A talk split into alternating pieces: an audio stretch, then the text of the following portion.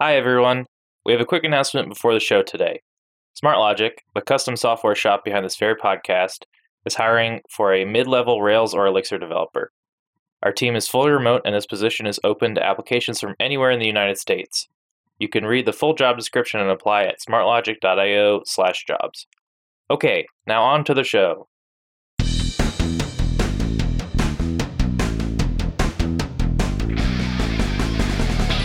Welcome to Elixir Wizards, a podcast brought to you by SmartLogic, a custom web and mobile development shop based in Baltimore. My name is Alex Housand, and I'll be your host. I'm joined by my co-host, Sundi Myint. Hey, Sundi, what's up? Hello there. Unfortunately, our producer Eric Oestrich is out today, so Sundi is going to be our jack of all trades co-host and producer. The season is Beam Magic, and we're joined today by special guest Isaac Yonemoto. Welcome, Isaac. Hey guys, how's it going? Pretty good. How are you doing today on this fine Wednesday? I'm doing okay. I've just had to deal with a uh, one of our. Maybe I shouldn't say this. just been dealing with some tricky stuff at work with connecting up with um, other SaaSs. SaaSs. Could you We talking about define SaaS that? products here? Yeah. yeah, software as a service products. Service. Fun. Yeah, sometimes their APIs don't quite do what you want them to do, and uh, that can be that All is the the life of a developer. Yeah, exactly. all the time. And you're like, what's happening? What what what's not working? No answers either. It's just a black hole sometimes. Ugh. That is a good segue though, talking about work. It looks like you got your start in, I will say, like more traditional sciences. So how did you find your way into programming? What made you kind of diverge? Yeah, so I, I've been programming for a super long time. I don't know, like, so I, I grew up in the DC area. Y'all are familiar with that. And, you know, there's like some TLAs and weird stuff going on. And uh, I went to an element, like an elementary school that I think was like funded by some sort of weird grant. And they were teaching us how to program.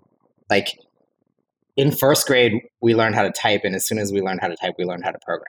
I remember learning how to type in first grade, but not how to program. this wasn't an this this wasn't an era when when like typing was still considered to be like secretarial work in a women's women's job, which is kind of which is kind of well, I mean it's kind of the tail end of that. Like it was maybe a few years before AOL came around, so you know th- that transition in the in the DC area hadn't quite happened. So yeah, that's that. So it was a very sort of like ahead ahead of itself. You know, my dad was just like a middle manager in the U.S. government, he also had a part-time job in the navy so one of his one of his jobs in the navy he led a group that developed the first the first fully networked uh, inventory system for the navy and so he, he he was like he called himself a technological midget but he but he was he was good at he, liked to say he was good at talking to geeks. And so i think he appreciated that that was like real i was super lucky. I just had a bunch of like re- from a young age, people who were kind of pushing me into tech. My neighbor was uh, the NSF uh, uh, project administrator who uh, wound up getting the gravitational wave sensors up and running, the LIGO, the LIGO project, and he was insistent to my dad that he get me a computer. So, um, you know, I was lucky to have all these like early influences kind of pushing me towards this stuff. Um, but then I out and decided to become a chemist because I liked to uh, work with my hands. Spent, you know, did did a whole PhD in that in that field. Was a Lyft driver for a year and a half after quitting science, which was also a, a, a which is also a pay upgrade. I, I made more money as a Lyft driver than I did as a scientist. and uh, yeah, and then I decided that you know, look, I'm, I'm I can program, so why don't I try and figure out? Like, I was in San Francisco, so I was like, why don't I try and figure out the the startup scene and try and get a job? And started by doing some contracting work, helped like debug a prototype computer chip, um, did some theoretical computer science and then finally got a job as r&d at a startup and used that as an excuse to teach myself elixir So that's a really interesting kind of origin story from the perspective of you went all the way to PhD and what chemical engineering or was it just bio? I, I don't know these words. biochemistry. And I, I, noticed on your Twitter profile you said you like you're gonna get back to bio one day. So in these two tracks, these the, the multi-universe of the Isaac world, is there an ideal? Is there a spot you'd like to be in? Is there like maybe a merging of the two that's like peak Isaac? You know, I think that like we're seeing that biotech has not really sort of embraced the uh the, basically the open source concepts that like you know information should be free it's still like heavily encumbered encumbered by things like patents. You know, I've always wanted to, having been sort of in sort of the more computer tech side and seen what that's done. I've always wanted to like do that with biology. I tried as a biologist. You know, I've got some crazy stories of uh, there was a Chinese lab that had just published the genome of some organism, and they were like, "We're making this open access to everyone, and so we were kind of we used their we used their interface and we we're skeptical. And so I wrote a I wrote a Ruby script to scrape their the genome of this organism from their website one HTML, HTML page at a time. Uh, and then like we got it, and then the next day they'd shut down they'd shut down the the website, and it was very clear that they were just like open sourcing it just to say that they were open sourcing it, right? So that that I mean, I've I've, I've used like computer tech in this, a quasi professional way in in um, you know in various exploits over time, running simulations of enzymes and stuff like that. And my dad always wanted me to do like uh, some sort of combination of biology and and and and programming, and I just never really I never really thought that that was like the right right way to go. I still stand by that. Uh, but I think that that that biology can like learn a lot from how we've done things. Drug prices are really expensive, and I think if we had a commitment towards like doing things without without it, it can be a much better enterprise for everyone. Yeah, I mean, so even more recently with with COVID, yeah, right? yeah, COVID, like yeah, they had to force them to be like, can you just make it available so actually more people can get vaccinated? Yeah, I mean, I, I don't, I'm not sure that Moderna and and uh, and and and BioNTech were. I think they voluntarily said that they wouldn't make it. I mean, who knows who who's, who told them to what? But uh, yeah, I mean, I so we're seeing like little little bits of this creep creep through. I mean, of course, like when the polio vaccine came out, that was that was not patented. Partially because we didn't have a concept of patenting vaccines back then you know, they were also like, you know, this is this is important, so let's do it. Yeah, we want to help people. How did Elixir catch your eye, if you don't mind me asking? I mean, it's a it's it's relatively niche, and I've said that probably on like every single podcast episode. So I'm really sorry to everybody listening that I'm saying it again, but I I still think it's true. It's pretty niche. How did you find it? What made you interested in it? That's a good question. I'm actually kind of surprised that that I wound up on it myself. Basically, like you know, I've I've programmed in everything from C to Ruby to Python to Perl, you know, in dribbles over the course of many many years. Um, probably of all of those, Ruby was the one that I liked the best. It did come to head around 2000 and I want to say nine or ten, maybe uh, maybe a little bit later when it basically became really difficult to install Ruby. like you just couldn't like you couldn't do it right. Like maybe it was a little bit later, 12 or 2012 or 2013. You just like you couldn't pull the correct Ruby package. And there was a Ruby 1.8, 2.1 debacle and I mean, like, you know, it just was no longer easy. And I kind of got sick and tired of it. Uh, and then uh, I learned Julia, which is uh, which which really excited me because um, I was you know had a fairly strong math background and was interested in doing interesting math things. It, was it got me through two contracting jobs that were very like numerical in nature. they were shocked because they there was like a ten thousand fold speed up, and we could deploy our our code to supercomputers, which you know was much more challenging for the systems that they were writing in, uh, which is Math- Mathematica. And also, like our code looked exactly like what he had written in the book. So that was like it, it, it worked out really well. Um, but it's hard to get. It was it was back then. It was really hard to get Julia jobs, and so I was kind of I kind of had dipped my toe in the functional programming sphere, and I I guess I just was Google searching one day, like, what can I learn next? And you know, it was suggested somehow, like Elixir got suggested to me by the Oracle, the Google Oracle, or something like that, and uh, you know, it, it looked like Ruby, uh, and it was functional. So I guess that that that was sort of the what what got me into it.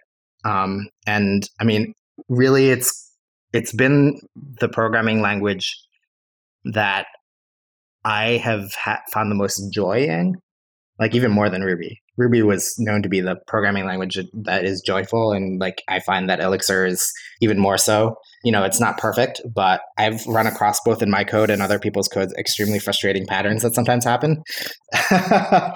like I would say, at the 90% level, it's by far the best programming language experience that I've ever had, and I'm unlikely to move off of it. What would you say your aha moment was with Elixir? Because I know Alex and I have said, you know, plenty of times in the past that there was like a moment where it clicked for us. And, you know, you say that you, you find the most joy in it. Did you have one? Is there a particular feature of Elixir that you really enjoy? I don't, I can't remember any specific aha moment that got to me. I mean, there just have been so many, and they've, they have, none of them have been really like earth shattering. It's like, oh, and I can do this too. Yeah, of course I can do this too. Right. The, those sorts of mo- moments have just like piled up. The discovery that, that somebody else had built something in the Elixir in the Elixir standard library, in fact, is so. This goes back to our uh, testing, um, which you guys did last week, how how Elixir has support for asynchronous testing, and that's that's like really fascinating to me. And like I I design whenever I start a project, I design it from the ground up to be to be uh, to have 100% asynchronous tests.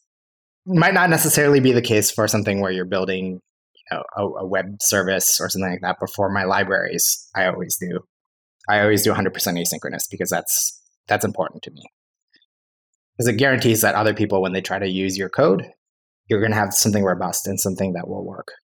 Yeah. I think in the I think in the previous episode we well it was about testing, but we talked about, you know, was there was there a moment where a lack of tests kind of bit you and made you really find your appreciation for testing your code. And did you have a moment like that, or was this something that was kind of instilled within you early on?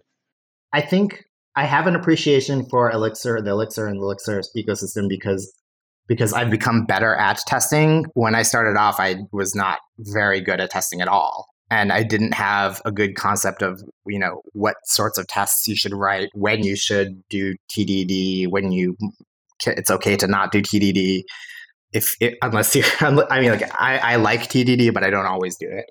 So I, I think I'm in, between the two previous guests you had. Yeah, I mean, I, don't think that there's any one thing in particular. Again, it's just it's just holistically. I, I feel like it, it's made me a better programmer, and that's that's I have a lot of appreciation for that.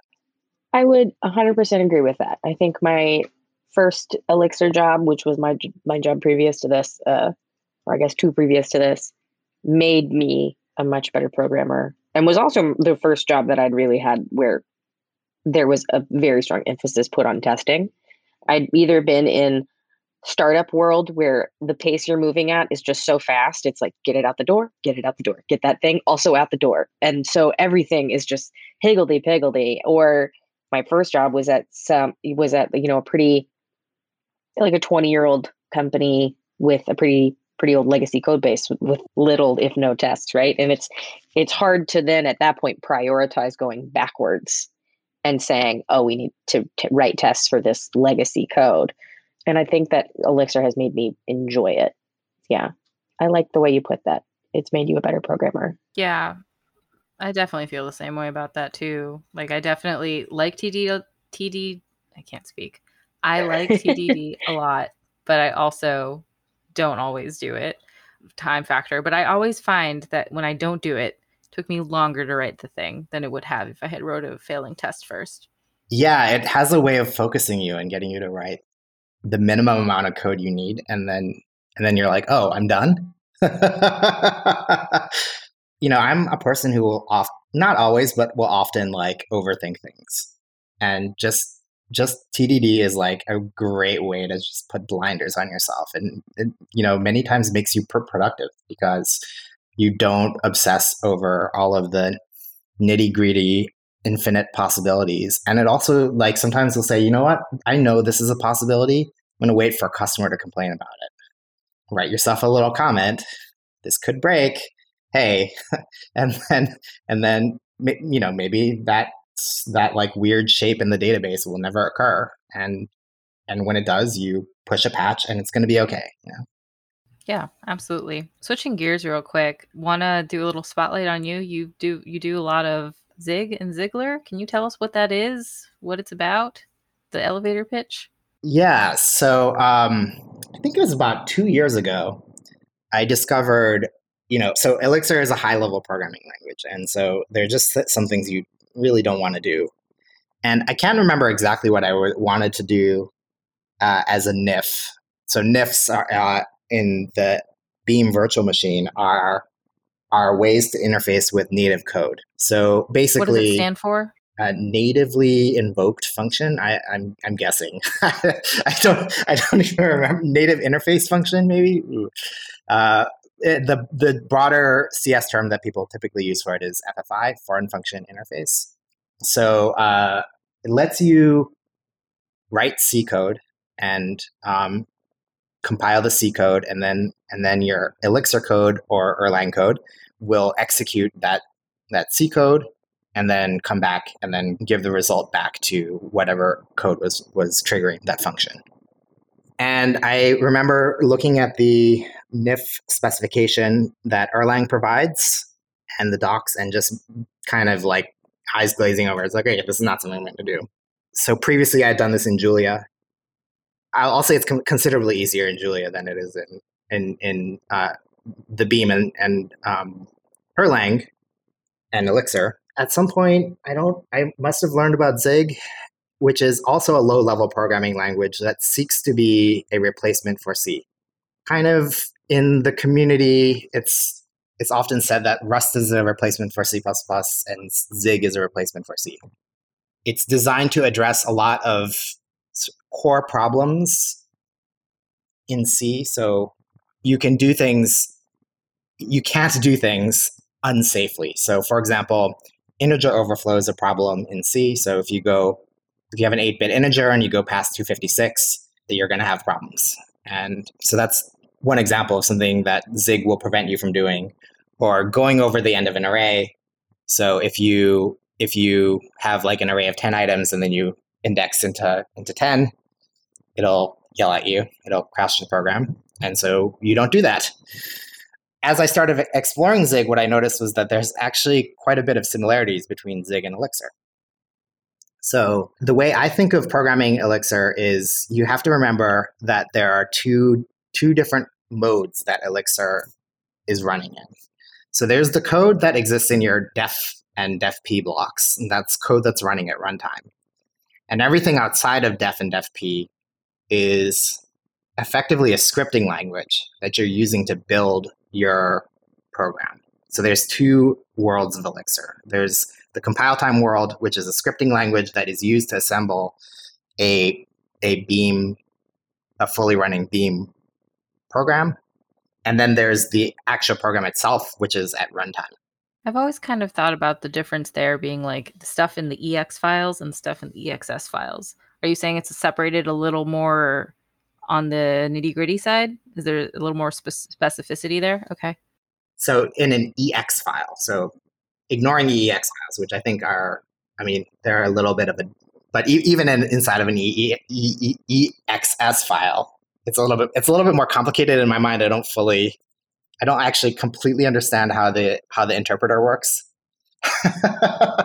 Just for the compi- co- compiler, I think of so even out everything outside of def def module and inside of a def module and then everything that is outside of the defp and defs is a script that's used to assemble. You can assign variables inside the body of a, of a def module, right? And then what happens to that variable? It just disappears after, you know, it doesn't exist after after your your asset has been compiled. So in that sense, it's a scripting language. You can write like you can do crazy things. You can load a file, you know, JSON parse it and and then and then you know find some field in, in in the JSON and then use that to set something at compile time, right? So and it took me a while to figure that out. I didn't I didn't fully appreciate that until maybe about a year, a year and a half into using Elixir. Elixir has comp time, this compile time or comp time code, and there's runtime code. And Zig also has code that you run at compile time and code that you run at runtime. And you kind of have to train yourself to like see the difference between the two because like Elixir, it's kind of, you know, can be a little bit murky as to what's running when. But it's extremely powerful. The one thing is Zig, Zig doesn't have that Elixir has its macros, but it turns out you, you can do a lot of very powerful things without macros as long as you have compile time. Um, Elixir, which has mix.exs, there's a build.zig, which is a, which is a code file that you use that provides instructions to the compiler on how to build your project. And I think that both of those concepts are really powerful and, and modern. So in the old days of C, you would use make, you and now people are using CMake and and and it gets really complicated. And sometimes sometimes C files are quite frankly inscrutable. Like you know, you you people have like people have these macros that are designed to inject code that's that's weird, and depending on if you're using Windows or or Linux, like the entire function header can change and it can get really can get really messy. None of that in Zig. It's very clean because everything is sort of in one language that's easy to understand. Just just as just as as it is Elixir, everything's in one language. Your build is in one language here, and your uh, and your compilation units are in the same language. What's it like to write but then debug a NIF? Like, how do you go about doing that? I guess. Yeah, it's it's hard. Uh, uh, I don't have a good answer for for that except write tests. And I, I mean, I, I uh, the approach that I take when I'm at least doing all of my Zigler stuff is I write just Elixir tests. And, and to make that easy, I've made so Zig also has tests. You can write these tests in line. Uh, you write these little test blocks, and then it executes the code only when you're testing. What I've done is I've made those integrated into much like how we have doc tests in, in Elixir.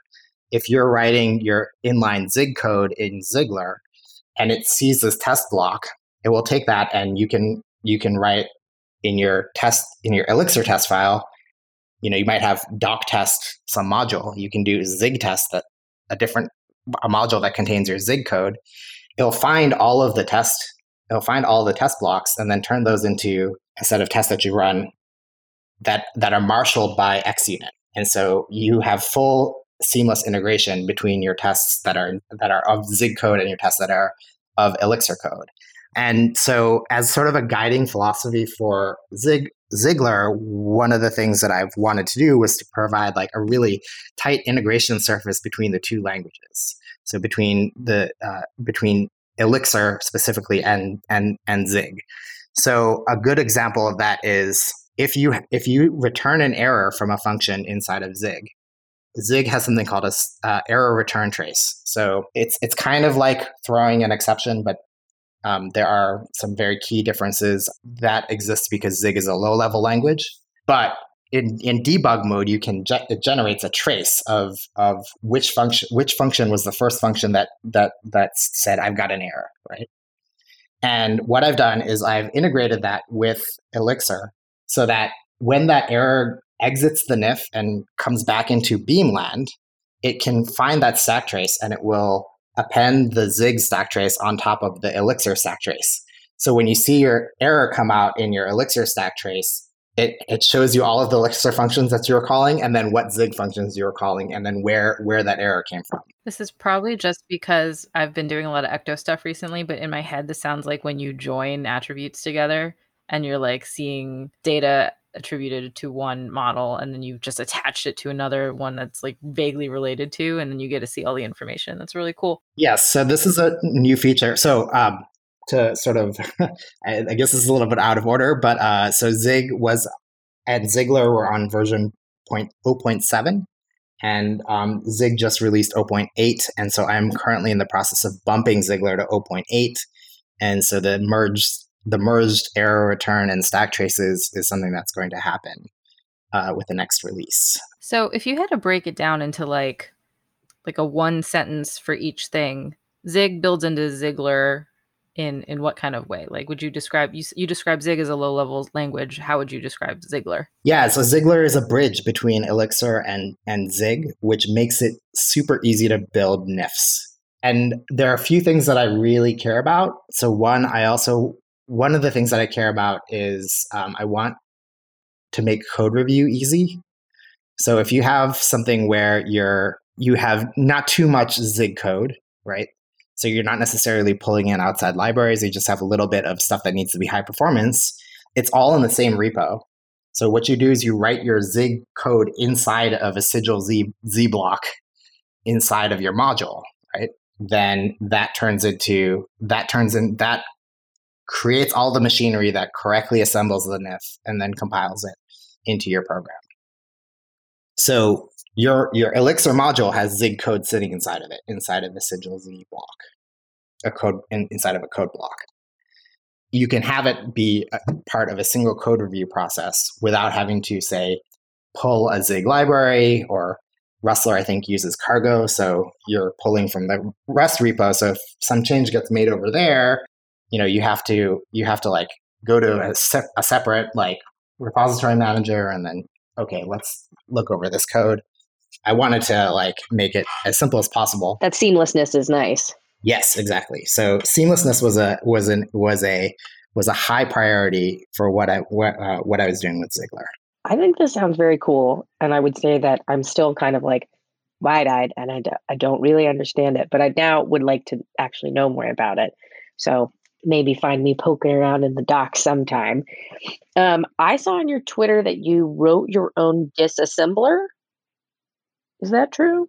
Yeah, so I, I think the thing is that like when you once you start like peeking at at the at the um at how deep the rabbit hole goes with with the Beam virtual machine, there's like you you you you find other things that that are interesting, and then and then you can keep going.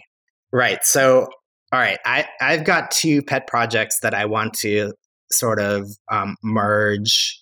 Well, it, it, there's sort of a domino effect. So one led to the other to the other. So Zig is capable of compile. Oh, one one thing that is amazing about Zig is that it's really easy to cross compile with Zig. So this is a major problem with low-level programming languages. If I'm on a Linux machine and I want to give you an ex- executable that runs on your and you're on a Mac, how am I going to do that? And if it's a scripting language or a, or or like sort of a high-level VM language like Java or Elixir, usually I can just send you the code and then it will run.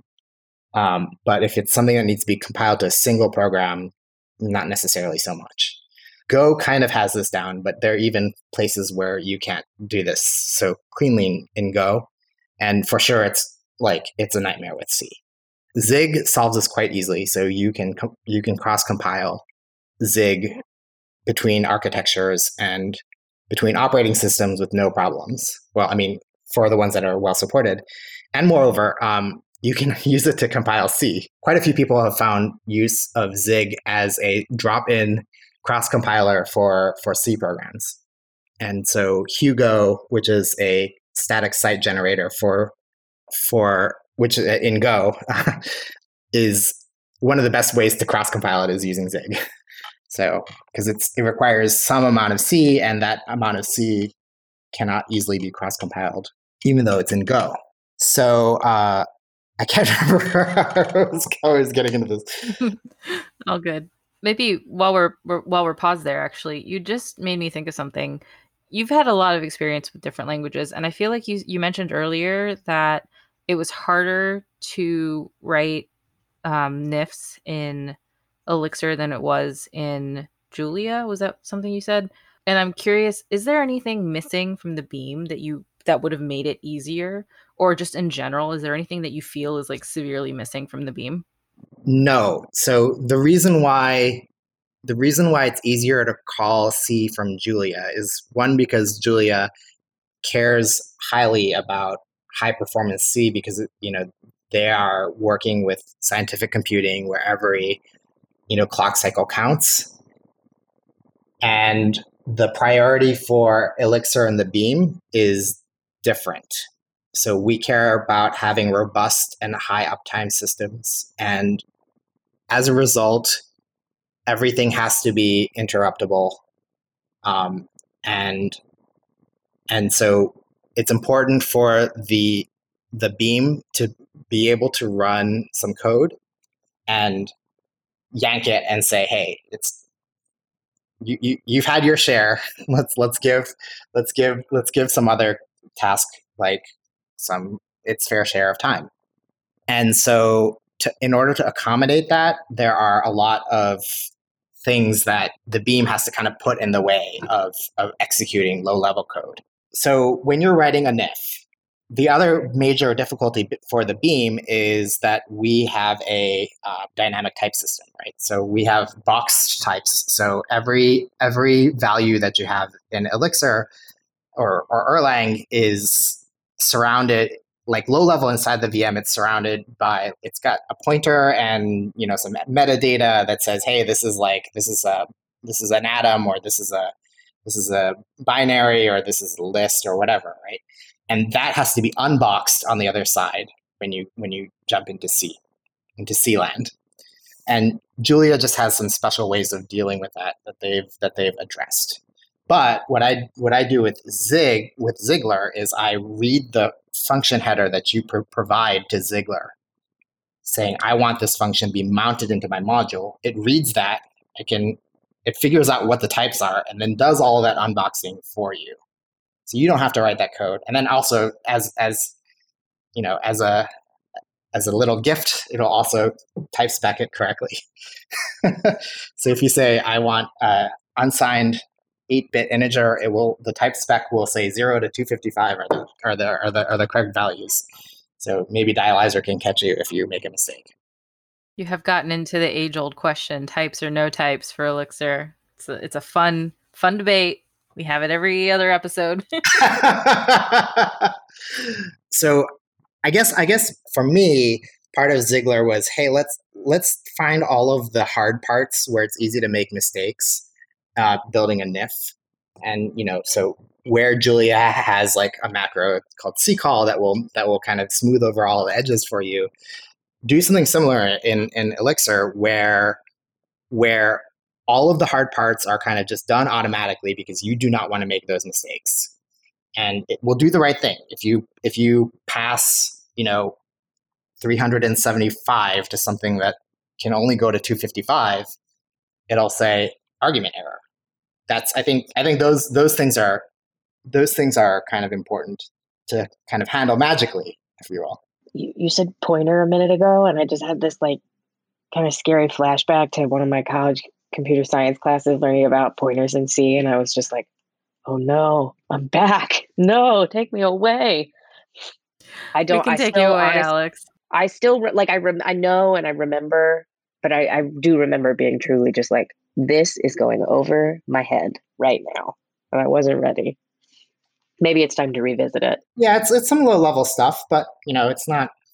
I think if you get yourself into a mindset where like I'm ready and cur- genuinely curious about how all this stuff works under the hood, you'll be you'll, you'll be ready to learn pointers. But you know, I, I think it's perfectly fine to not not learn that in the beginning. Oh, thank you. I also think there's something to uh like going back to you learning how to type in first grade. There's something to when you learn something and who is teaching it to you um, that can be the really big difference in your overall experience. Definitely. I, I had a fantastic CS teacher in high school who who who taught me pointers very very effectively. Um, and I actually used one of our homework problems as, as one of my interview questions. So wow. Well, shout out to that That's teacher hilarious. then. That's Um, incredible. Isaac, you, you did just briefly mention magic. Curious what your thoughts are on magic in the programming space in general, but maybe more related to the Elixir side of things and and what you've experienced having worked with a bunch of different languages. Like, what is your opinion of magic and programming? Yeah, so like this is this is one of those things where I'm probably going to get myself in trouble.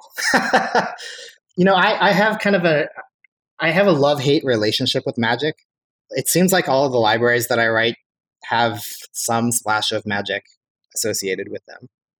Um, so Zigler, obviously, there's a lot of magic. You know, you take this like quote, like this string in the middle of your module, and you turn it into something that that that becomes a NIF. That's that's pretty crazy, right? And so there's a lot of macros and there's a lot of magic going on there. I think I think I like magic when one it's got to be predictable. So if you do something, it's got to make sense. It's got to you you have to be able to like look at it and just say, "Oh, I have an idea of how that works." I remember when I was learning how to do databases in Ruby with Active Record, it would pluralize your tables for you, and that drove me up the wall. And I could never learn Rails because there was a lot of magic in Rails. Um, and I was doing I was doing most of my Ruby web stuff in Sinatra, which is a lot like Plug. So, you know, it took me a long time to actually figure out Phoenix. I started with Plug and wrote a lot of stuff in Plug and just never touched Phoenix until I had. I was like, okay, fine, I got to do some live view and to make an admin co- console for this thing. So I learned I learned myself some live view. still, like, I mean, and there's still stuff that drives me up the wall. Like, I, I don't I don't understand Phoenix routes, um, and I've kind of been dragged kicking and screaming into that, and it's fine. It's a little bit frustrating because sometimes it, it's easy to wind up creating like compiler compile loops where where I've I've seen some extremely large and long loops, and often there's a Phoenix route involved in some brownfield projects that I'm working on. Mix PHX routes, just the command saves my life so much when I'm just not sure what's happening. If I don't know what like where to start at all, I'll go to the router. Or if I don't know what I'm looking at, I'll do mix PHX routes and then I can see it all in front of me and I'm like, okay, okay, I have starting point now. exactly. I mean, I actually did not learn to use mix PHX routes until like a few months ago, even.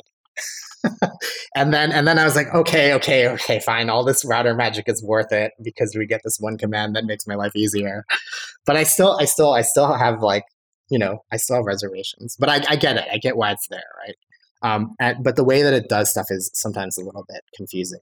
I'm gonna get myself into trouble here, but uh, I don't love. Oh, I don't remember what it's called. There's a there's a there's a there's a um, factory library that we use that I don't love.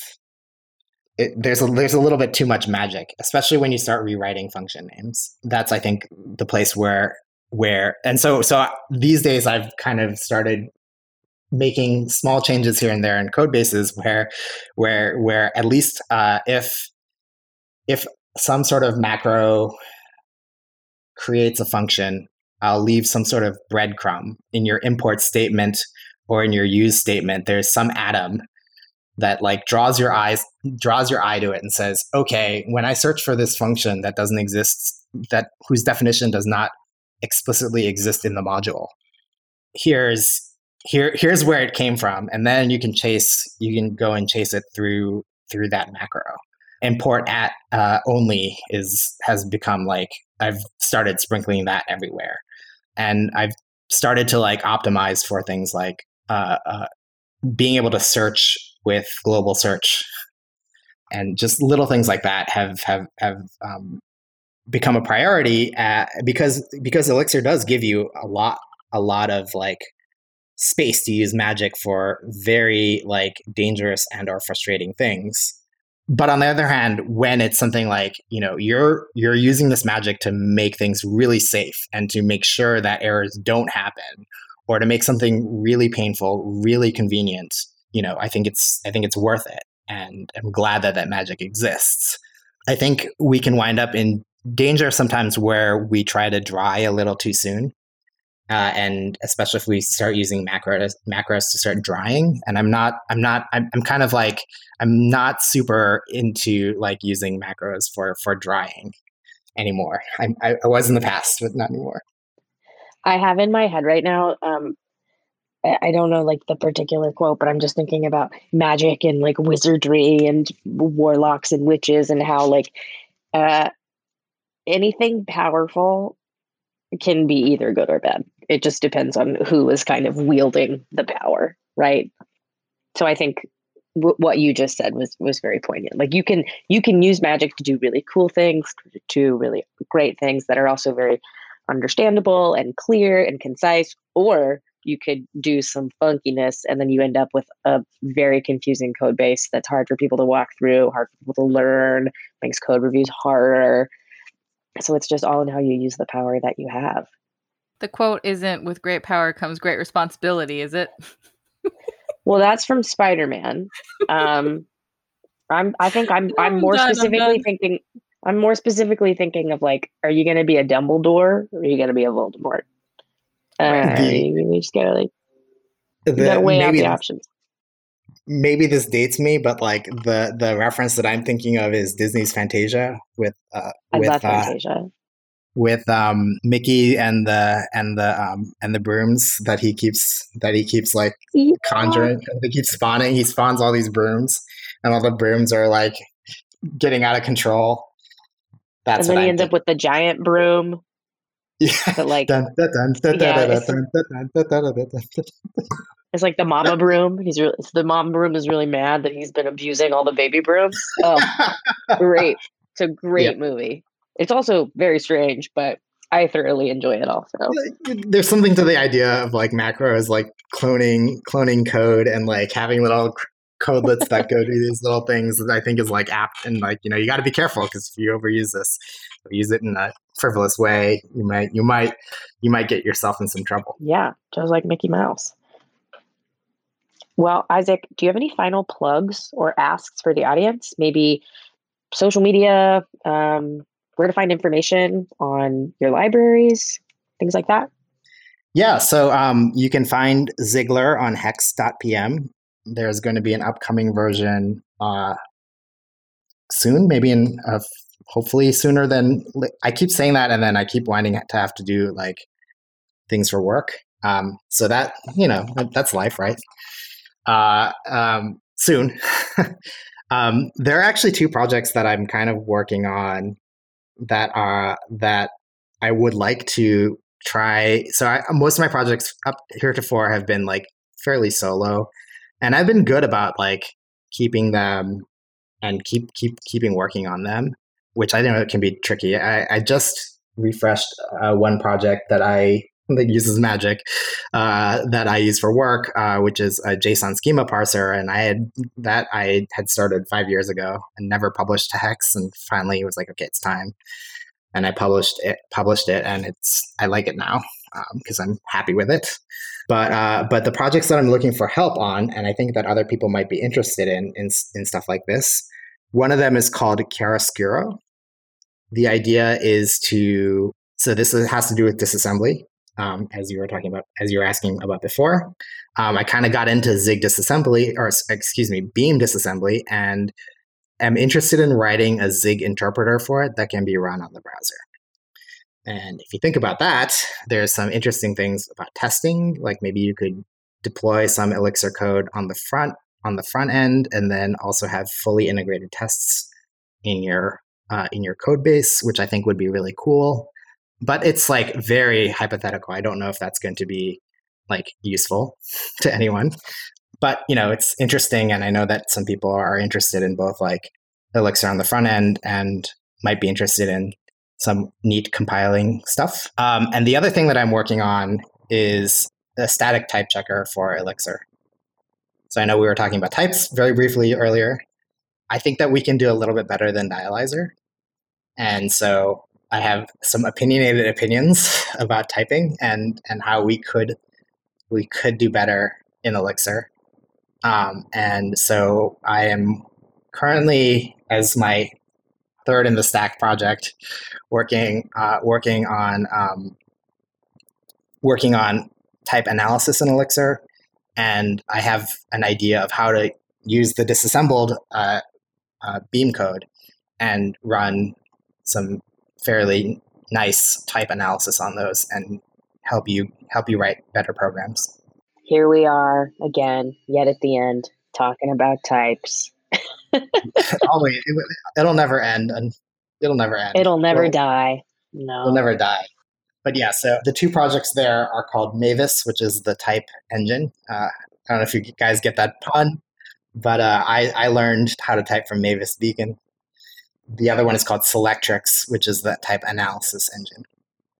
Also, also a pun. Both of those sound fantastic, um, and definitely something that I would be interested in. So I'll keep my eyes out for the the third on the rung. I get it. Life gets in the way sometimes, and by some of the time, I mean almost all of the time. Yeah, and I just moved halfway across the co- continent, so that's that's been that's been a huge time suck. Yeah. Well, Isaac, um, I wish you luck unpacking. And uh, also, thank you so much for joining us today. It was really great to have you on and get to talk with you. And that's it for this episode of Elixir Wizards. Elixir Wizards is a Smart Logic production. Today's hosts include myself, Alex Housand, and my co-host slash producer for today, Sundi Myint. We get production and promotion assistance from Michelle McFadden and Ashley Stotts. Here at Smart Logic, we, we build custom web and mobile software. We're always looking to take on new projects. We work in Elixir, Rails, and React, Kubernetes, and React Native. If you need a piece of custom software built, hit us up. Don't forget to like, subscribe, and leave a review. Follow at SmartLogic on Twitter for news and episode announcements. You can also join us on the Elixir Wizards Discord. Just head on over to the podcast page to find the link. And don't forget to join us again next week for more on Beam Magic.